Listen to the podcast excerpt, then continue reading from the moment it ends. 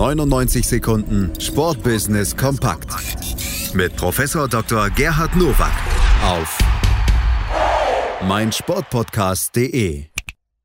Da sind wir wieder mit den 99 Sekunden Sportbusiness kompakt von und mit Professor Dr. Gerhard Nowak von der IST Hochschule für Management heute mit diesen Themen. Herzlich willkommen zu den News to Use aus dem Sportbusiness. Der italienische Fußball-Erstligist AS Rom vermeldet einen spektakulären Besitzerwechsel.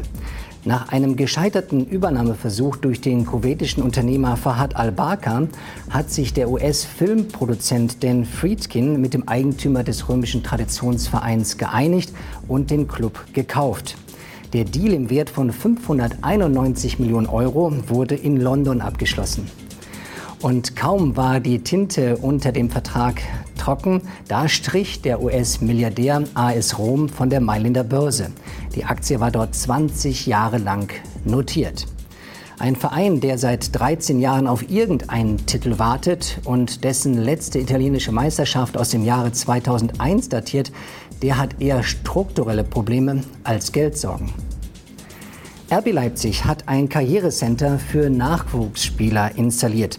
Ziel ist es, Nachwuchsspieler noch individueller und gezielter zu fördern, um im besten Fall Talente im Profiteam zu integrieren. Unter anderem gibt es für die begabtesten Talente drei feste Kaderplätze im Profiteam. In der kommenden Saison sind dies die Stürmer Dennis Borkowski, Fabrice Hartmann sowie Ogo Naboa. Das ist meines Erachtens einmalig und eben große Klasse.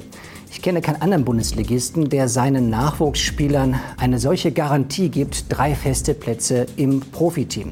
Wir werden abwarten, wie sich das etabliert, denn der wichtigste Produktionsfaktor im Profisport sind die Athleten. Die Europäische Handballföderation EHF, dessen Wettbewerber nach eigenen Angaben weltweit von mehr als 115 Millionen Fans verfolgt werden, will die Reichweite erhöhen und ist aus diesem Grunde eine bis zum Ende der Saison 23-24 laufende Partnerschaft mit der Fan-Engagement-Plattform Igonic eingegangen, als offizieller Partner für Fan-Engagement und Loyalty. Das Kommunikationsdreieck zwischen Fans, Vereinen und Marken wird immer unübersichtlicher. So ist es gut, dass man das in einem Hub bündelt. Und Iconic hat große Erfahrungen, seitdem es 2011 gegründet worden ist. Gute Beispiele aus dem Sport sind FC Bayern München Basketball, Alba Berlin oder FC Barcelona. Das waren sie, die News to Use für diese Woche. Ich wünsche Ihnen gutes Sportbusiness.